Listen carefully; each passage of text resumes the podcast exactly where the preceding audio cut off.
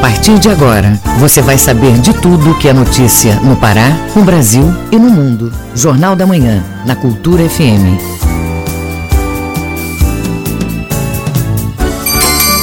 Sete horas. Sete horas em ponto. Bom dia, ouvintes ligados na Cultura FM, no portal Cultura. Hoje, quinta-feira, 1 de outubro de 2020. Começa agora o Jornal da Manhã com as principais notícias do Pará, do Brasil e do mundo, com a apresentação de Brenda Freitas e Isidoro Calixto. Participe do Jornal da Manhã utilizando o nosso WhatsApp, que é o 985639937.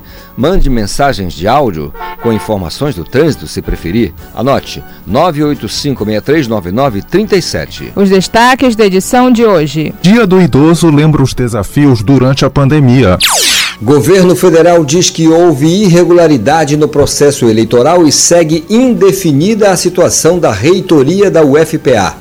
Brasil anuncia a adesão ao esforço global para a vacina de Covid-19. Pesquisa do Diese Pará mostra queda de até 6% no preço do ovo vendido em Belém. Programa Territórios Sustentáveis entra na terceira fase. Assessoria do cantor Pinduca prepara live para comemorar 70 anos de carreira do artista paraense. Grandes artistas se reúnem para homenagear Nossa Senhora de Nazaré no Duetos em Romaria 2. Programação Pré-Amar da Fé leva Sírio a espaços da Secult. E tem ainda as notícias do esporte. Bragantino vence em casa e já é líder do seu grupo. Remy e Paysandu intensificam preparativos para o clássico de sábado.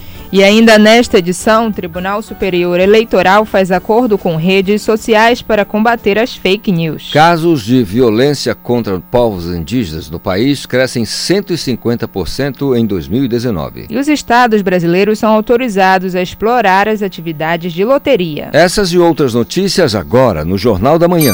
7 horas 3 minutos. 7 e 3. O Pará é notícia. Programa Territórios Sustentáveis do Governo do Pará entra na terceira fase. Regularização de imóveis e incentivo financeiro ao produtor rural fazem parte dessa etapa. A reportagem de Tamires Nicolau. O programa Territórios Sustentáveis busca combater o desmatamento e promover o desenvolvimento econômico de produtores rurais. O intuito é fortalecer as produções da agricultura familiar, gerar renda e garantir a regularização fundiária e ambiental. O secretário estadual de Meio Ambiente e Sustentabilidade, Mauro Ode Almeida, comenta a iniciativa. Começa a terceira fase do programa Territórios Sustentáveis, um dos pilares do Plano Amazônia Agora, o Plano de Desenvolvimento Sustentável do Governo do Estado do Pará. A expectativa é que nós aumentemos o nosso público-alvo. Nós temos uh, algo em torno de 600 produtores rurais. Cadastramento e atualização cadastral de propriedades rurais estão entre as ações do programa. Linhas de créditos pelo Bampará também beneficiam os produtores da agricultura familiar. Na terceira etapa vão ser entregues ainda títulos de terra, como explica o presidente do Instituto de Terras do Pará, Bruno Cono. Nós vamos fazer as primeiras entregas dos títulos de terras, mostrando que é sim possível fazer regularização fundiária de forma eficiente, de forma segura, transparente e respeitando também as normas de direito ambiental. O território sustentáveis é voltado para os municípios de São Félix do Xingu, Tucumã, Ourilândia do Norte e Água Azul do Norte. O programa conta com os serviços de sete secretarias estaduais que buscam sensibilizar e incentivar a produção rural. Tamires Nicolau, Rede Cultura de Rádio. Operação Amazônia divulga balanço de ações. Confira este e outros destaques no Giro do Interior com Bruno Barbosa. Na região sul do estado foram apreendidas cinco motosserras, um caminhão, quatro espingardas e 38 metros cúbicos de madeira em lenha, resultado da ação realizada apenas no município de São Félix do Xingu. Em todo o estado foram 10 motosserras, 3 tratores, mais de 100 metros cúbicos de madeira 13 armas de fogo, além de 9.633 hectares embargados, equivalentes a 9 mil campos de futebol só nesta quarta fase. A Operação Amazônia Viva é executada pela Força Estadual de Combate ao Desmatamento, formada por policiais civis e militares, fiscais da Secretaria de Estado de Meio Ambiente e Sustentabilidade, SEMAS, bombeiros e peritos do Centro de Perícias Científicas Renato Chaves. Na região do Baixo Tocantins, a Polícia Civil realizou a Operação Vira Tempo na cidade de Garapé-Miri. Foram cumpridos 13 mandados judiciais, sendo 11 de prisão e 2 de busca e apreensão de adolescentes para fins de internação. Além de Garapé-Miri, as cidades de Benevides, Primavera e Barcarena também foram alvo dessa ação. O objetivo foi combater crimes sexuais, violência doméstica e familiar contra a mulher. Na região Nordeste, a Agência de Defesa Agropecuária do Pará, DEPARÁ, por meio da Gerência de Controle de Revendas Agropecuárias, inspecionou revendas nas cidades de Castanhal e Santo Antônio do Tauá as visitas técnicas têm o objetivo de orientar os empresários sobre as atualizações dos programas sanitários e monitorar as condições de comercialização dos produtos biológicos de uso agropecuário, como a vacina contra a febre aftosa. Em alguns locais foram encontradas irregularidades, como a venda fracionada de medicamentos veterinários. Bruno Barbosa, Rede Cultura de Rádio. 7 horas 7 minutos. Jornal da Manhã. Você é o primeiro a saber. Segue indefinida a situação da reitoria da Universidade Federal do Pará.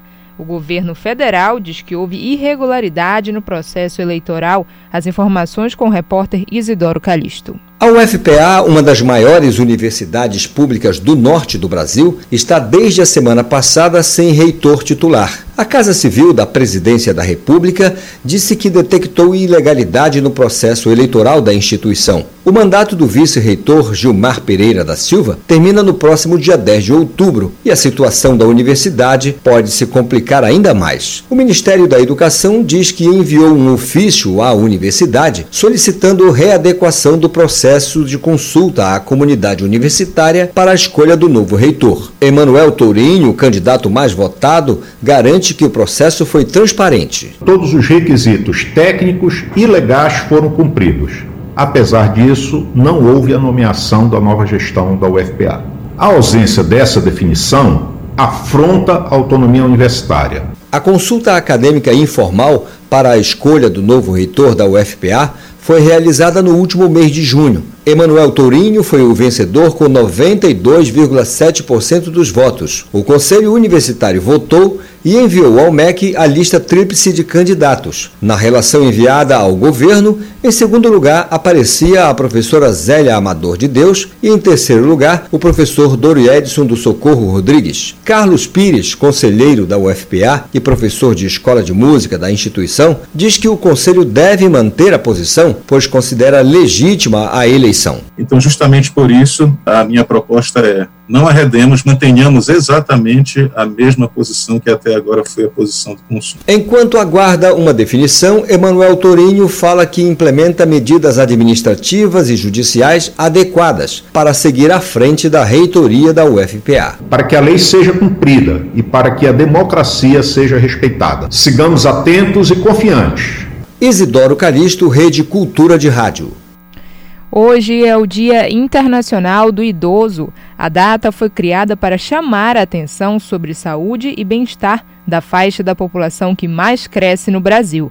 Este ano, a pandemia trouxe muitos desafios para os cerca de 28 milhões de brasileiros que estão acima dos 60 anos. A reportagem é de João Paulo Seabra. O Dia Internacional do Idoso foi criado em 1991 pela Organização das Nações Unidas. Para a entidade, pessoa idosa é quem tem mais de 60 anos. No Brasil, elas compõem 13% da população, conforme o IBGE. A doutora Marina Borges fala de uma característica que marca os idosos e a importância da data. É importante sempre celebrarmos a vida. Um dos segredos da longevidade é a nossa capacidade de resiliência. O que, que, seria isso? É a nossa capacidade de saber superar as adversidades, de encarar a vida de bom humor. É preciso sempre a gente homenagear a pessoa idosa, comemorando as suas conquistas, conscientizar a sociedade sobre a importância de uma mudança de atitude com os idosos. Segundo projeção da OMS, divulgada em 2018, um quarto dos brasileiros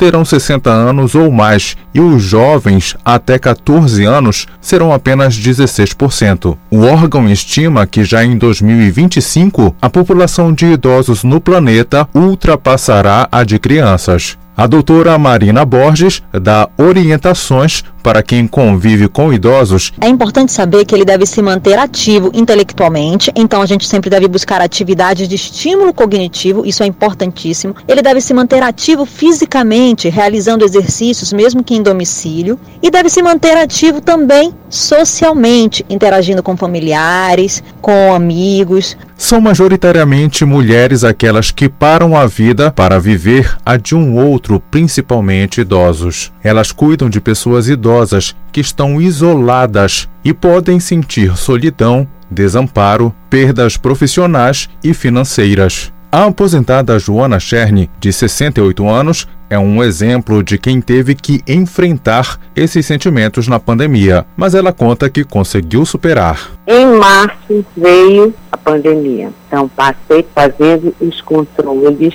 cuidando principalmente da alimentação, da atividade física, que não dá para parar, para você manter, e a saúde mental, estar conectada com boas atividades. Um dos medos dos idosos que ainda vivem a pandemia é que as alterações imunológicas associadas ao envelhecimento aumentam os riscos de infecções que podem estar ligadas ao declínio funcional. Para evitar esse quadro, algumas atividades físicas são mais recomendadas, como explica o fisioterapeuta Luiz Augusto Duarte como pilates, como exercícios de alongamento diariamente, né, em grupo individualizado e principalmente fazer exercícios na água. Para quem tem dor articular, quem tem dor nos joelhos, quadril, tornozelo pé, dor na coluna. João Paulo Seabra, Rede Cultura de Rádio.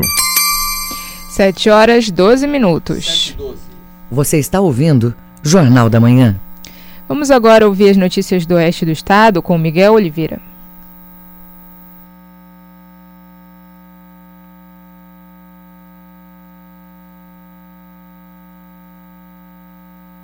Dia, Brenda, Isidoro. Eu vou falar de uma situação muito comum nas capitais e grandes cidades do interior. A falta de vagas para estacionamento de veículos. Santarém tem mais de 95 mil veículos, mais da metade é motocicleta. Mas o número de vagas para estacionar, principalmente nas ruas do centro comercial, é um velho problema. São reduzidas em comparação ao número de carros. Pela legislação, Brenda e Isidoro, a prefeitura tem que demarcar vagas exclusivas para idosos e pessoas com dificuldade de locomoção. Na disputa por um espaço espaço para estacionar, muitos motoristas não respeitam a demarcação e acabam ocupando essas vagas. Só ontem, a prefeitura apreendeu 11 veículos que estacionaram irregularmente e essa operação vai continuar esta semana, como nos conta a coordenadora de fiscalização da SMT, Marnilza Moita.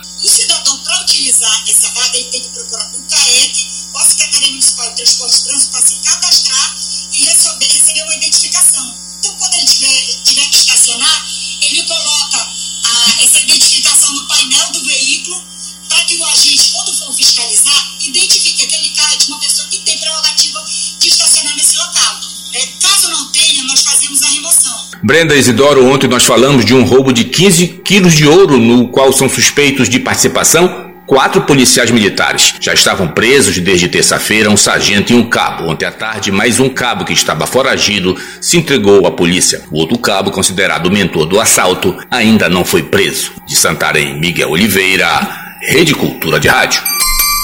7 horas 15 minutos. 7 15 Ouça a seguir no Jornal da Manhã.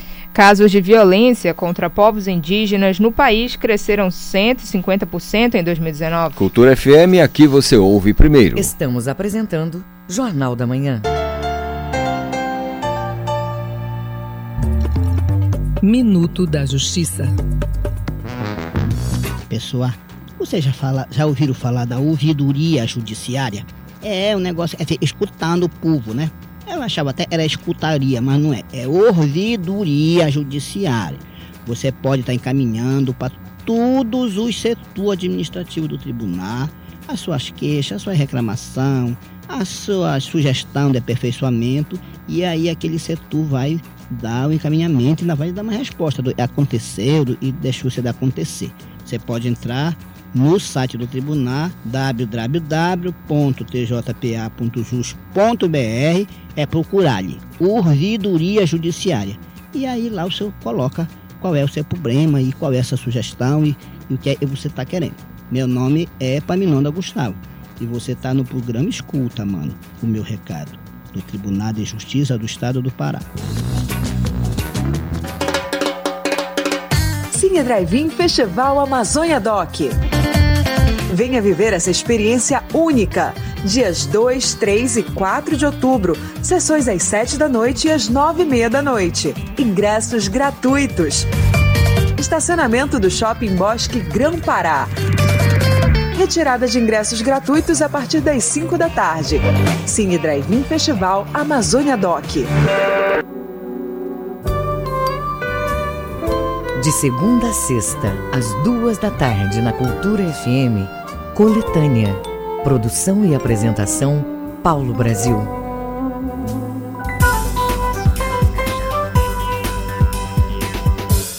Voltamos a apresentar Jornal da Manhã. Previsão do tempo.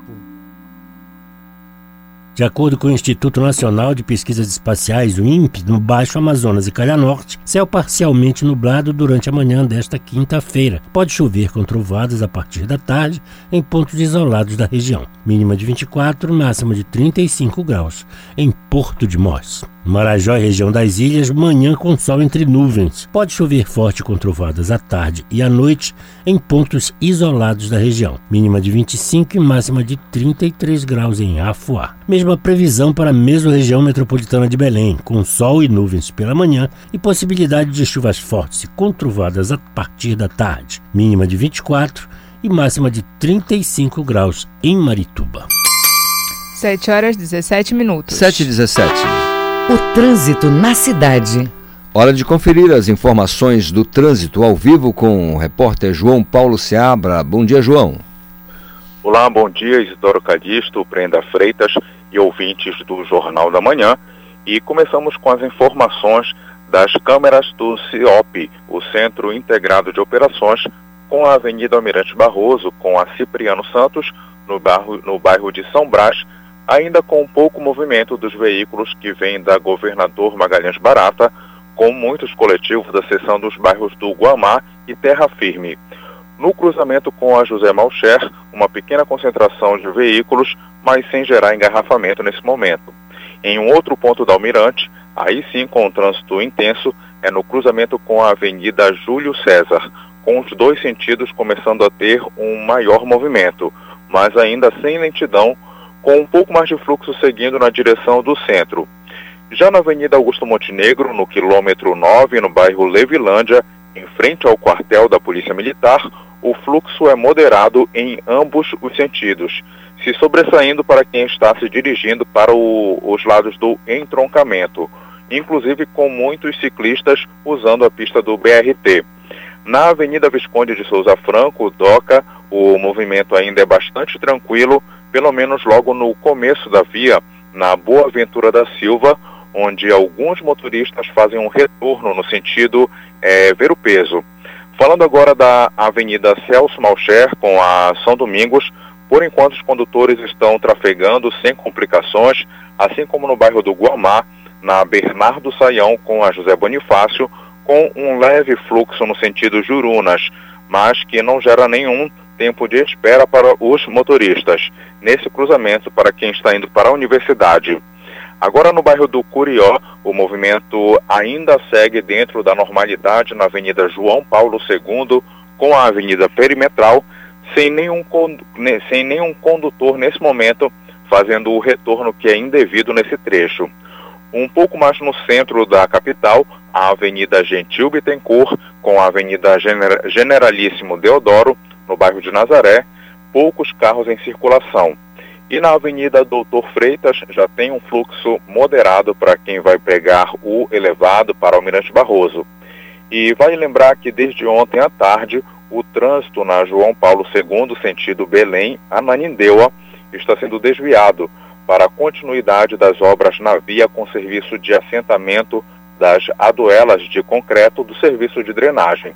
Agora quem vem pela João Paulo II em direção à BR pode transitar por duas faixas da rua João Paulo II. Essa rua é localizada na lateral da adutora de água e até acessar novamente a Avenida João Paulo II e seguir viagem. Os veículos que estiverem no sentido inverso deverão desviar para a pista contrária da Avenida João Paulo II por uma abertura do canteiro central. Assim, o trecho é, recém-liberado da obra está funcionando como contrafluxo. E a CEMOB, a Superintendência de Mobilidade Urbana de Belém, ressalta que quem puder continuar fazendo os desvios anteriores no sentido de saída da capital, para evitar congestionamentos na via lateral da João Paulo II, deve optar por esses caminhos, acessando a Enéas Pinheiro até a Perimetral, usando a rotatória, seguindo para Doutor Freitas e Almirante Barroso. É com vocês aí no estúdio, Isidoro Calixto e Brenda Freitas, João Paulo Seabra para a Rede Cultura de Rádio. João Paulo Seabra falando ao vivo do trânsito na Grande Belém pela participação. João Seabra, muito bom dia. 7 horas 21, 22 minutos. 7 e 22. Jornal da Manhã. Informação na sua sintonia. Relatório divulgado pelo Conselho Indigenista do Brasil revela que os casos de violência contra povos indígenas no país cresceram 150% no ano passado. Os detalhes com Breno Zonta, da agência Rádio Web. A violência contra os povos indígenas no Brasil cresceu 150% em 2019. Esse foi o dado mais alarmante do relatório divulgado nesta quarta-feira pelo Conselho Indigenista Missionário, o CIMI, organização vinculada à Confederação Nacional de Bispos do Brasil da Igreja Católica.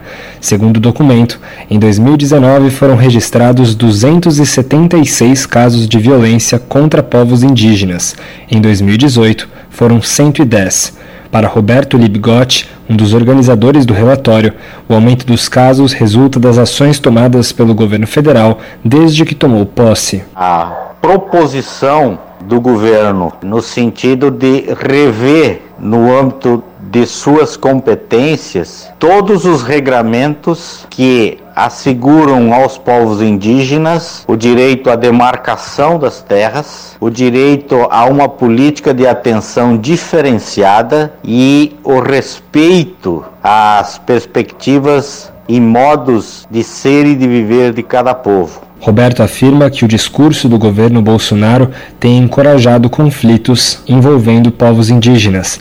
Ele cita o descumprimento de direitos constitucionais, como a falta de demarcação de terras que sempre foram dos índios, o desvirtuamento da função da FUNAI para interesses privados e a tentativa de forçar os povos indígenas a modos de vida que não são os seus. Esse tripé da desconstitucionalização, da desterritorialização e da integração forçada fomenta a que os agressores, aqueles que têm interesse sobre as terras, então comecem a agir e ajam de forma violenta. E agem em contingente de homens muito numerosos. Né? Há terras indígenas, por exemplo, a Yanomami, onde tem lá mais de 10 mil garimpeiros causando as maiores devastações. É também o que mostra o relatório, um aumento de 134% das invasões a terras indígenas em 2019.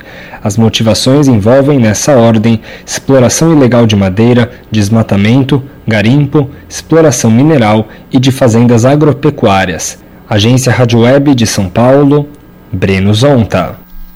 O Brasil se esforça cada vez mais para obter uma vacina contra a Covid-19, seja através do governo federal, seja através do Instituto Butantan, do governo do estado de São Paulo. Porém, enquanto a vacina não vem, a população deve continuar com os cuidados contra as contaminações. Ouça na reportagem de João Paulo Seabra. Na última semana, o governo federal anunciou o investimento de 2 bilhões e meio de reais para a entrada do país na COVAX Facility, que consiste no instrumento de acesso global de vacinas Covid-19. A adesão permite que o Brasil tenha a opção de pelo menos mais nove vacinas em desenvolvimento. Tão logo seja concluída uma vacina de comprovada eficácia e segurança, o país poderá imunizar os grupos de risco da doença a partir de 2021.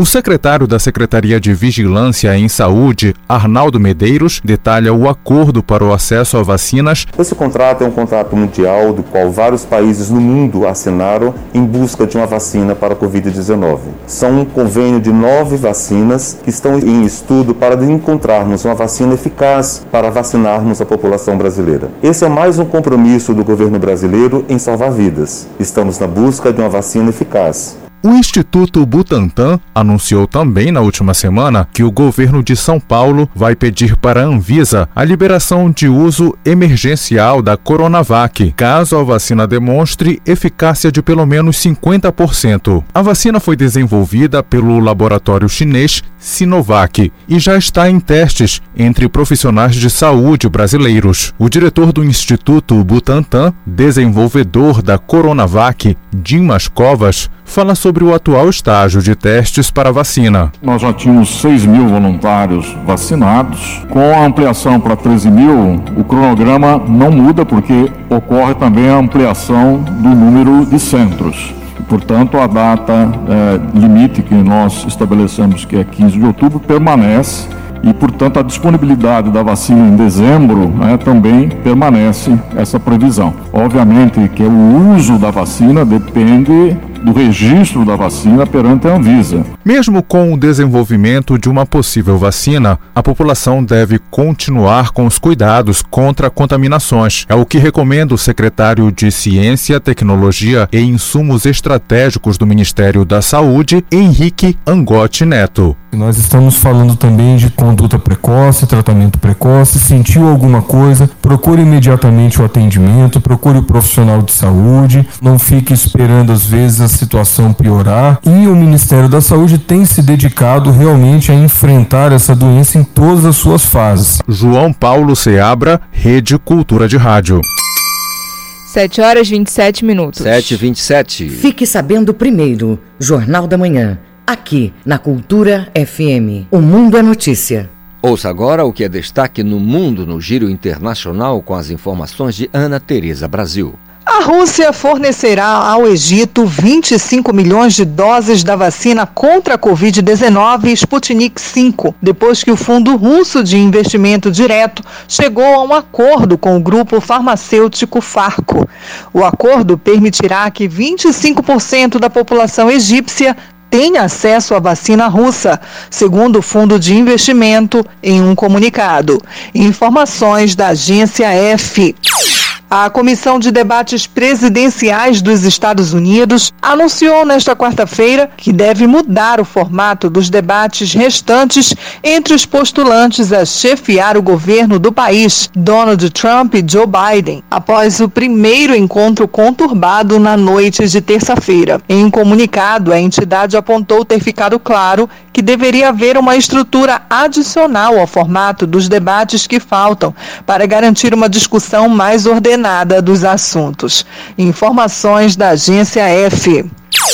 O cartunista argentino Joaquim Salvador Lavado, conhecido como Quino e criador da personagem Mafalda, morreu nesta quarta-feira aos 88 anos. A notícia comoveu leitores em todo o mundo.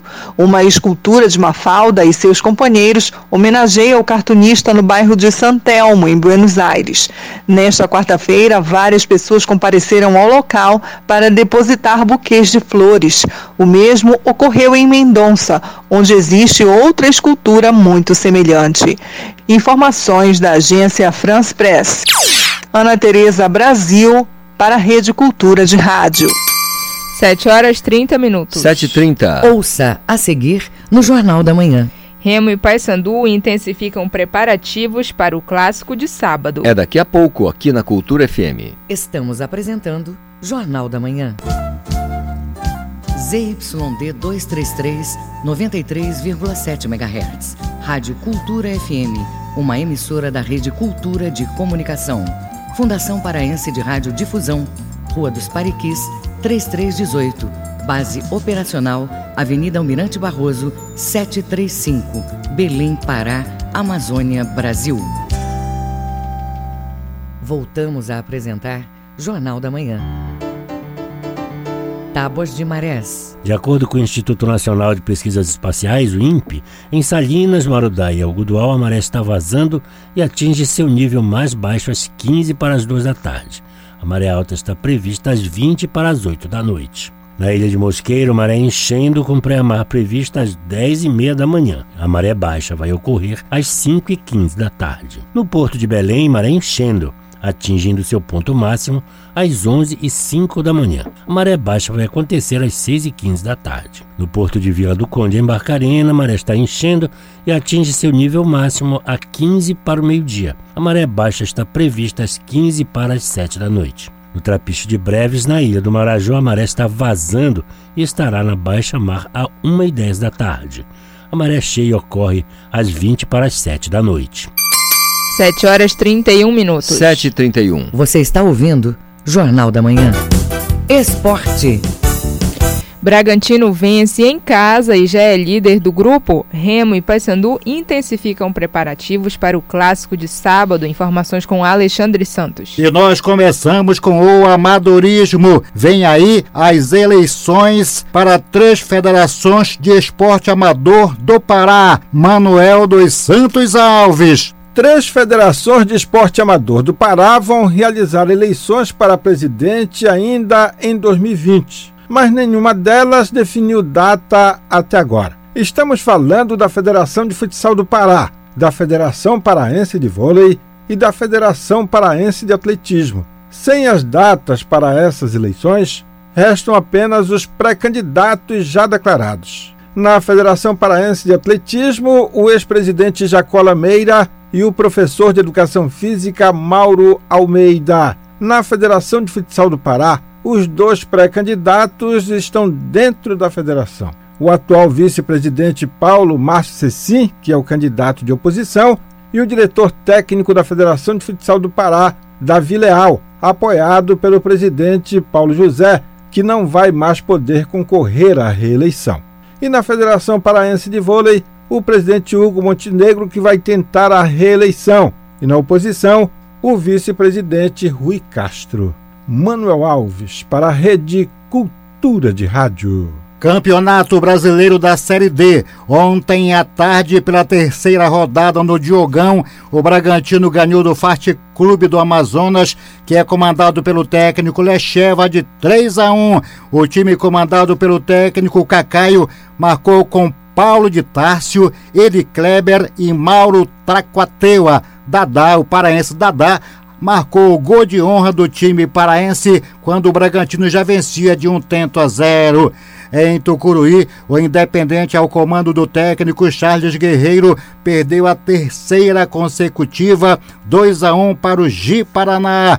Classificação dos paraenses. O Bragantino assumiu a liderança isolado do seu grupo, sete pontos ganhos. O Independente é o Lanterninha com zero. A Série D conta com 64 clubes divididos em oito grupos com oito jogos ida e volta. Os quatro melhores se classificam para a segunda fase.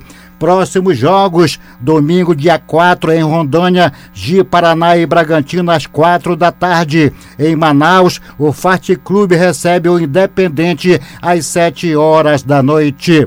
No Baianão, os atletas irão treinar somente hoje à tarde, quando o técnico Paulo Bonamigo vai começar a definir o time para enfrentar o Paysandu neste sábado às sete da noite no Mangueirão. O meio-campista Eduardo Ramos deve voltar ao time titular após a contusão que o deixou de fora das decisões do Parazão. Na Cruzul, o técnico Matheus Costa movimenta os atletas hoje em tempo integral nos preparativos para o jogo deste sábado com a, a equipe do Remo. O meio-campista Alex Maranhão, depois de um jogo de suspensão, está à disposição da comissão técnica. Nós sabemos que o Repá é um, é um jogo diferente, é um jogo que, que mexe com a cidade, que para a cidade de Belém e todo mundo fica na expectativa. Nós sabemos que, que é um jogo que é divisor de águas não só para a gente, mas também para o rival. É, nós precisamos vencer né, para poder voltar ao G4, que é o nosso objetivo. Nós temos aí metas muito grandes dentro dessa competição. Sabemos que, que não arrancamos bem, mas nada melhor do que um repar, um jogo dessa, dessa magnitude aí, para que a gente possa alavancar aí na competição novamente. E já está em Belém fazendo os exames o zagueiro Carlão, 32 anos, recém-contratado pelo Paysandu. A diretoria vai anunciar o nome do jogador a qualquer momento.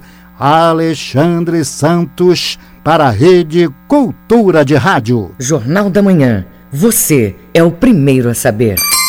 7 horas 35 minutos. 7h35. Jornal da Manhã.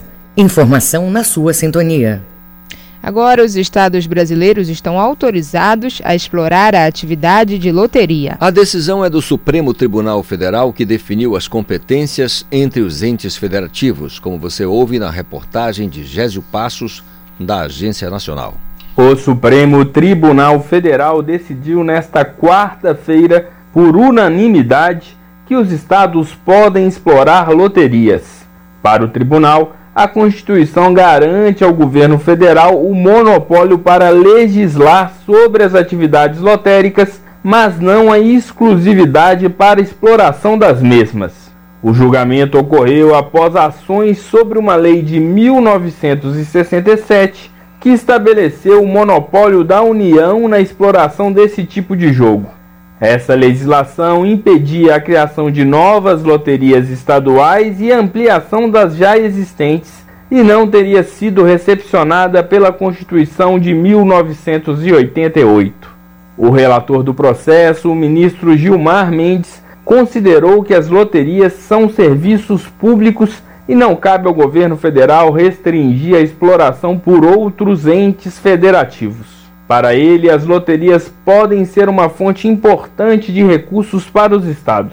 Os artigos 1 e 32 do Decreto-Lei 204 de 67, ao estabelecerem a exclusividade da União sobre a prestação do serviço de loteria, não foram recepcionados pela Constituição Federal de 88 pois colidem frontalmente com o artigo 25, parágrafo 1 da Constituição, ao esvaziarem a competência constitucional subsidiária dos Estados-membros para a prestação de serviços públicos que não foram expressamente reservados pelo texto constitucional à exploração pela União.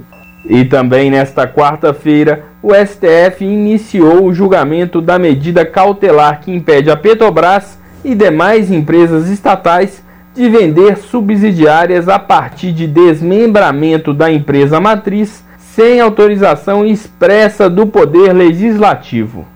Nesta quinta-feira, a sessão será retomada com o voto do ministro relator Edson Fachin. Da Rádio Nacional em Brasília, Gésio Passos. Os números da economia.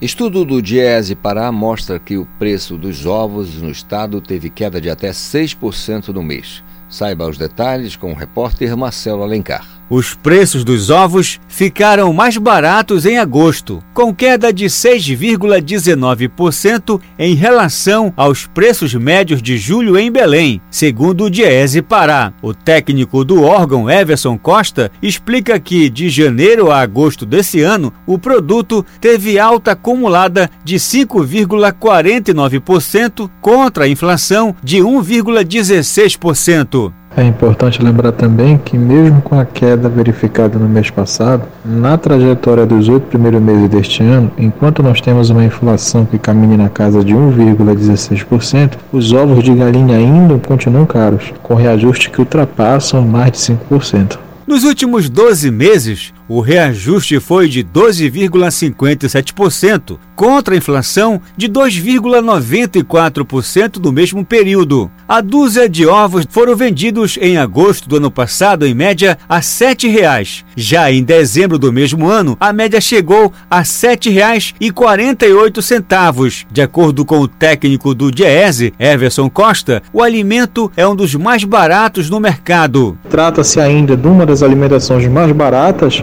e de fácil acesso pela população, mas que infelizmente lá no final do ano passado, e aí puxado pela alta pressão no preço da carne bovina, tanto o frango quanto os ovos naquela oportunidade subiram muito de preço. Marcelo Alencar, Rede Cultura de Rádio.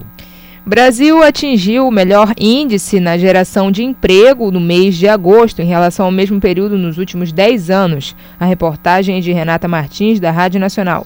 Mais de 249 mil empregos com carteira assinada foram criados em agosto no Brasil. É o melhor índice para o mês desde 2010. No entanto, no acumulado do ano, o saldo é negativo: 864 mil empregos a menos entre janeiro e agosto de 2020. No mesmo período do ano passado, foram criados mais de 593 mil postos de trabalho com carteira assinada. Os dados do Cadastro Geral de Empregados e desempregados, o CAGED, foram divulgados nesta quarta-feira.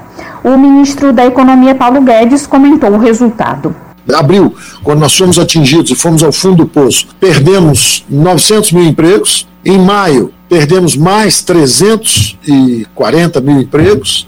Em junho, perdemos só 20 mil empregos. Em julho, já tivemos uma criação de 140 mil empregos e agora em agosto criamos 250 mil empregos. É que o Brasil realmente está voltando em ver. Nós tivemos um aumento de geração de empregos em todos os setores da economia. Segundo Guedes, a retomada do crescimento vem pela aceleração dos investimentos em saneamento, infraestrutura e logística, por exemplo. A indústria foi o setor que mais gerou empregos em agosto, 92 mil. O segundo melhor desempenho desempenho foi da construção, com 50 mil novos postos de trabalho. O destaque ficou com o setor de serviço, com resultados negativos desde março. Em agosto, voltou a gerar empregos. As atividades econômicas ligadas ao turismo, como o alojamento e alimentação, e o setor de educação ainda registram queda no emprego. Sudeste e Nordeste foram as regiões que mais geraram empregos. Durante a coletiva dessa quarta-feira,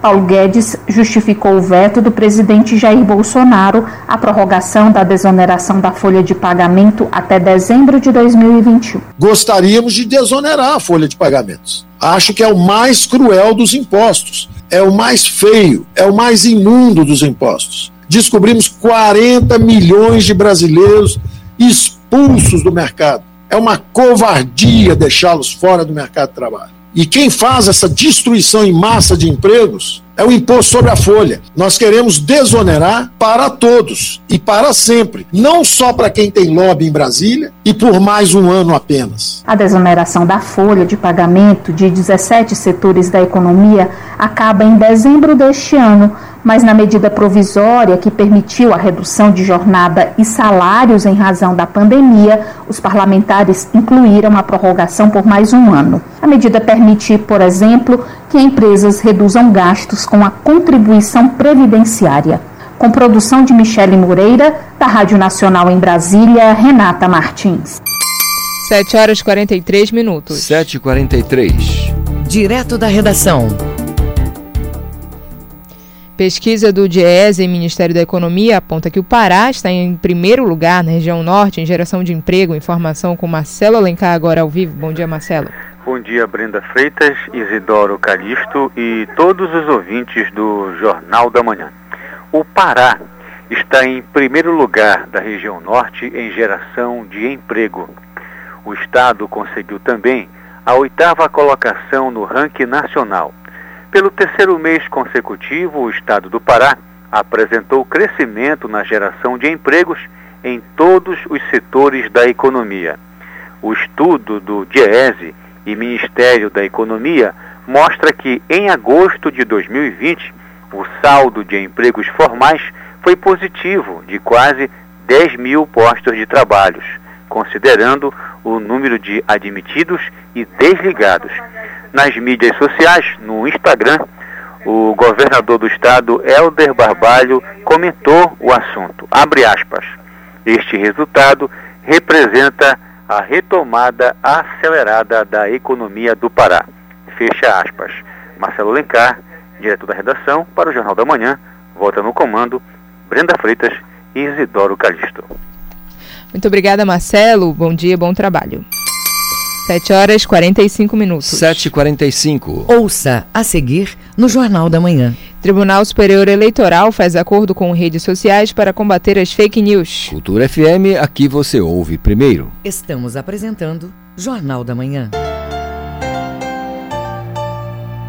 A fé é maior do que as circunstâncias. Por isso, neste ano, teremos uma celebração do Sírio especial. Esteja ao lado da sua família, agradeça, reze uma prece. Prepare também uma linda mesa.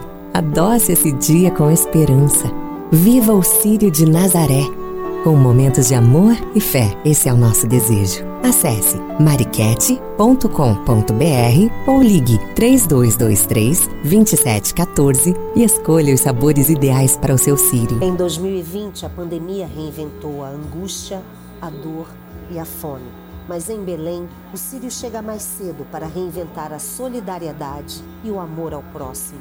Faça sua doação e ajude a diretoria da festa a beneficiar com cestas básicas 25 instituições de caridade. Sírio Solidário 2020.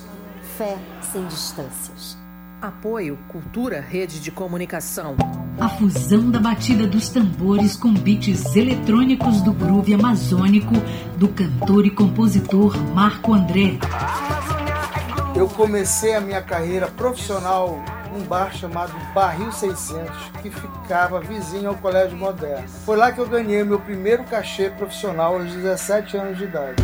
A Amazônia Groove de Marco André no Brasil Brasileiro, neste sábado, 7 da noite.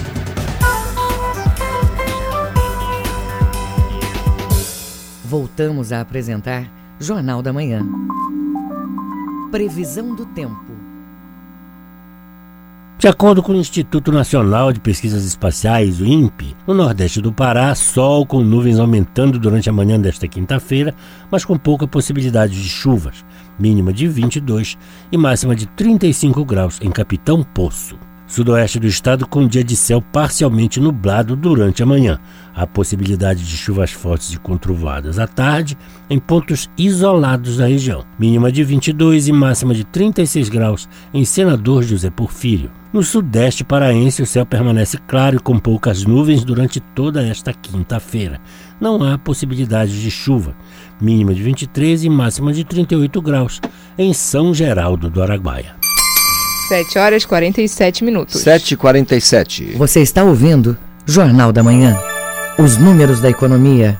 Acompanhe agora os indicadores econômicos com Cláudio Lobato. O índice Ibovespa, principal indicador da Bolsa de Valores brasileira, teve valorização de 1,09% no dia, aos 94.603 pontos. Ainda assim, fechou o mês de setembro com queda acumulada de 4,8%, a segunda baixa mensal consecutiva e a maior desde março. A bolsa acumula queda de 18,2% em 2020. No Brasil, após a repercussão negativa do anúncio do Renda Cidadã, o ministro da Economia, Paulo Guedes, disse que o programa social que vai substituir o Bolsa Família não pode ser financiado com um puxadinho, um jeitinho, uma vez que representa um gasto permanente. O presidente Jair Bolsonaro disse na véspera que precisa de sugestões, não de críticas, e alertou que com o agravamento da crise econômica todo mundo vai mal, inclusive o mercado. As preocupações fiscais têm dominado o radar dos investidores domésticos nas últimas semanas, em meio à possibilidade de furo do teto de gastos devido ao impacto econômico da pandemia de coronavírus. A taxa de desemprego saltou para o recorde de 3,8% nos três meses até julho,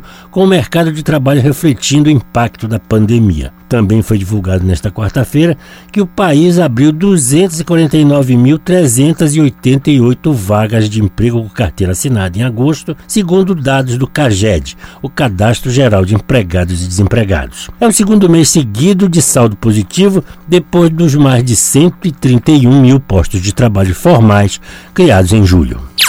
O dólar comercial interrompeu uma sequência de três altas seguidas e fechou em queda de 0,44%, vendido a R$ 5,61. No mês, a moeda teve alta de 2,46%, no segundo avanço mensal seguido. No ano, o dólar acumula alta de 39,98%. O euro abre a sessão em queda de 0,53% e está sendo comercializado hoje a R$ 6,58 na venda. O grama do ouro custa R$ 341,77 e o rendimento da caderneta de poupança com aniversário nesta quinta-feira é de 0,5%. Cláudio Lobato, Rede Cultura de Rádio. 7 horas e 50 minutos. 7h50. Política. Tribunal Superior Eleitoral faz acordo com redes sociais para combater as fake news durante o período eleitoral deste ano. Vão estar disponíveis ao cidadão informações sobre eleições e segurança sanitária, como você ouve na reportagem de Deográcia Pinto, da Rádio Nacional. Um acordo oficializado pelo Tribunal Superior Eleitoral com as redes sociais Facebook, Instagram e WhatsApp vai permitir que os eleitores tenham acesso a uma série de recursos que serão disponibilizados por meio desses aplicativos para o combate à desinformação. Medidas de segurança sanitária durante as eleições municipais deste ano também estarão disponíveis nos aplicativos.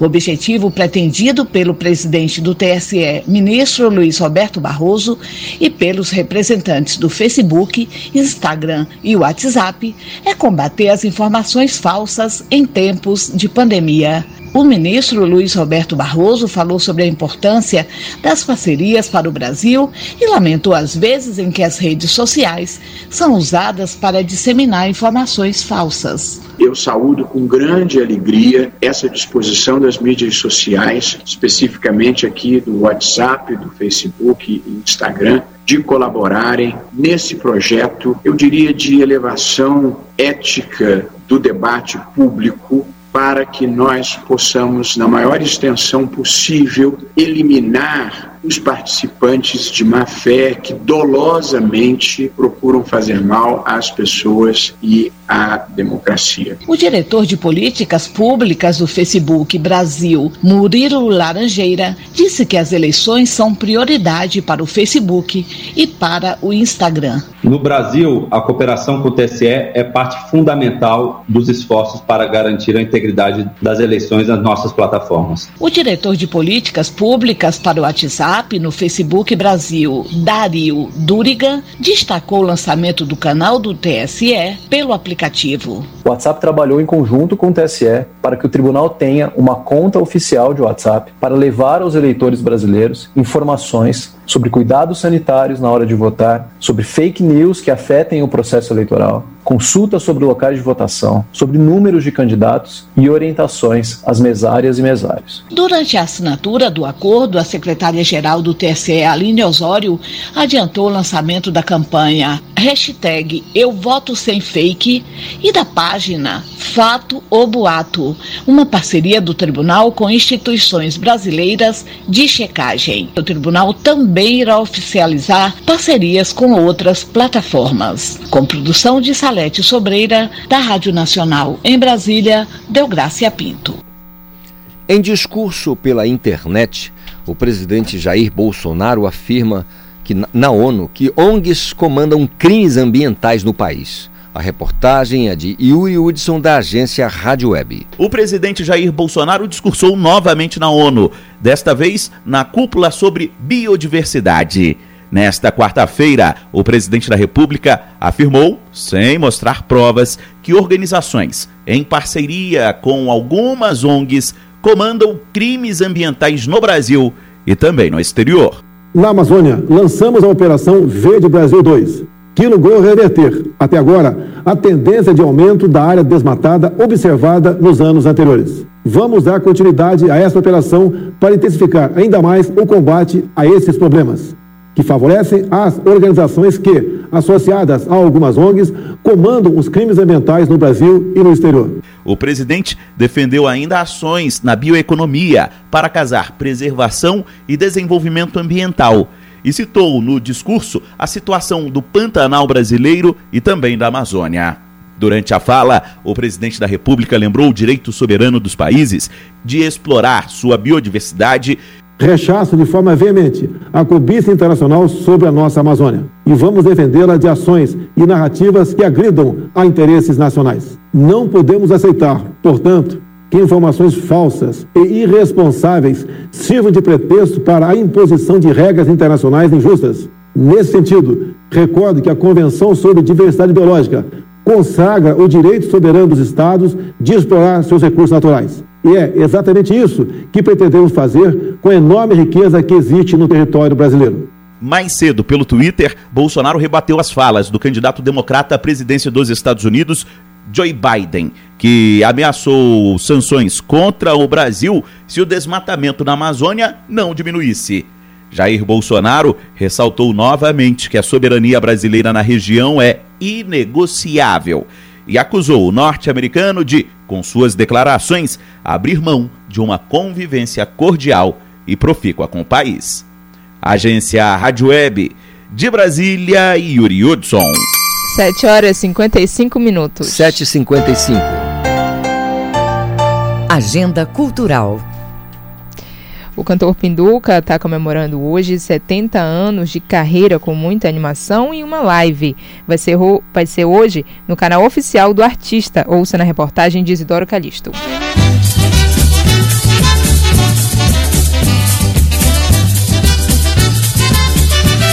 Quem disse que existe idade para o artista que deseja inovar na carreira? Para o cantor e compositor Pinduca, tudo é possível quando se tem a energia que vem do povo. Prestes a completar 70 anos de carreira, Pinduca decidiu apostar nas alternativas tecnológicas para proporcionar aos fãs o acervo musical dos seus primeiros 19 discos, gravados originalmente em vinil. A live show, com transmissão ao vivo pelo canal oficial do Pinduca no YouTube, acontece hoje, às sete da noite. Pinduca diz que espera uma grande festa. Porque os amigos meus de vários lugares do país já me ligaram, são as músicas antigas dos vinis que o Pinduca gravou. Pode esperar um, uma live muito alegre, muito animada, muito bonita, como sempre baseado muito na animação. O trabalho de remasterização de 239 músicas e disponibilização em plataformas digitais faz parte da iniciativa de salvaguardar o patrimônio cultural e imaterial brasileiro. É o projeto Pinduca, o rei do carimbó do Brasil. João Almeida, da coordenação da live, fala que o público vai poder interagir com o artista. Mandando abraços, sugestões de músicas. A participação do público sempre é muito bem-vinda. Vamos dizer que é um, um pontapé inicial do nosso projeto. É aqui onde vai começar tudo, na verdade. O projeto Pinduca, o Rei do Carimbó Brasileiro, é uma realização da Lei CMA, com o objetivo de resguardar o raro acervo musical do artista. Pinduca fala que está empolgado com a apresentação pela internet. Recordar momentos que muitas vezes muita gente passou ouvindo música do Pinduca. Não percam, através do YouTube do Pinduca. Só falta bater a mão batendo também o pé. Isidoro Calixto, Rede Cultura de Rádio. Batendo também o pé. Simão!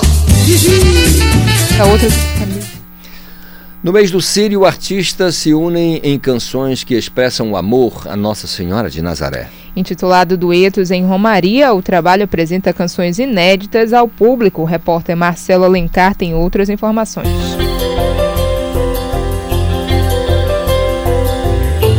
Com 22 duetos, 10 gravados em 2019 e 12 este ano, o projeto é uma continuidade com canções que falam de devoção, de amor e de esperança. É o que explica o cantor e compositor Guto Risuênio.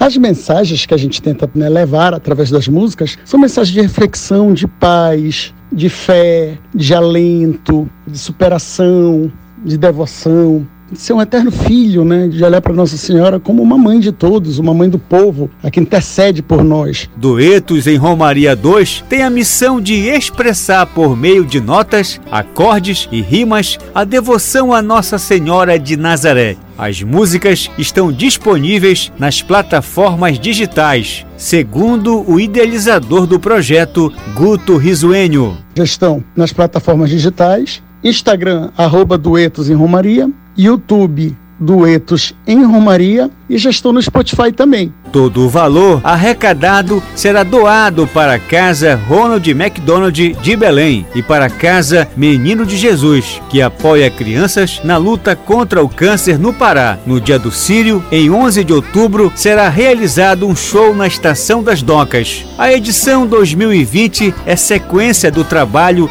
lançado no ano passado. O projeto não tem fins lucrativos. Marcelo Alencar, Rede Cultura de Rádio. Você criança poder brincar. Mamãe do céu. 8 horas. Oito em ponto. Termina aqui o Jornal da Manhã desta, desta sexta-feira. Quinta-feira. Quinta-feira, 1 de outubro de 2020, a apresentação Isidoro Calixto. E Brenda Freitas. Se você perdeu essa ou outras edições do Jornal da Manhã, acesse a conta do Jornal- do Jornalismo Cultura no castbox.fm. Outras notícias você confere a qualquer momento na nossa programação. Vem aí o Conexão Cultura. A apresentação é do Adil Bahia. Uma excelente quinta para você e até amanhã. O Jornal da Manhã é uma realização da Central Cultura de Jornalismo.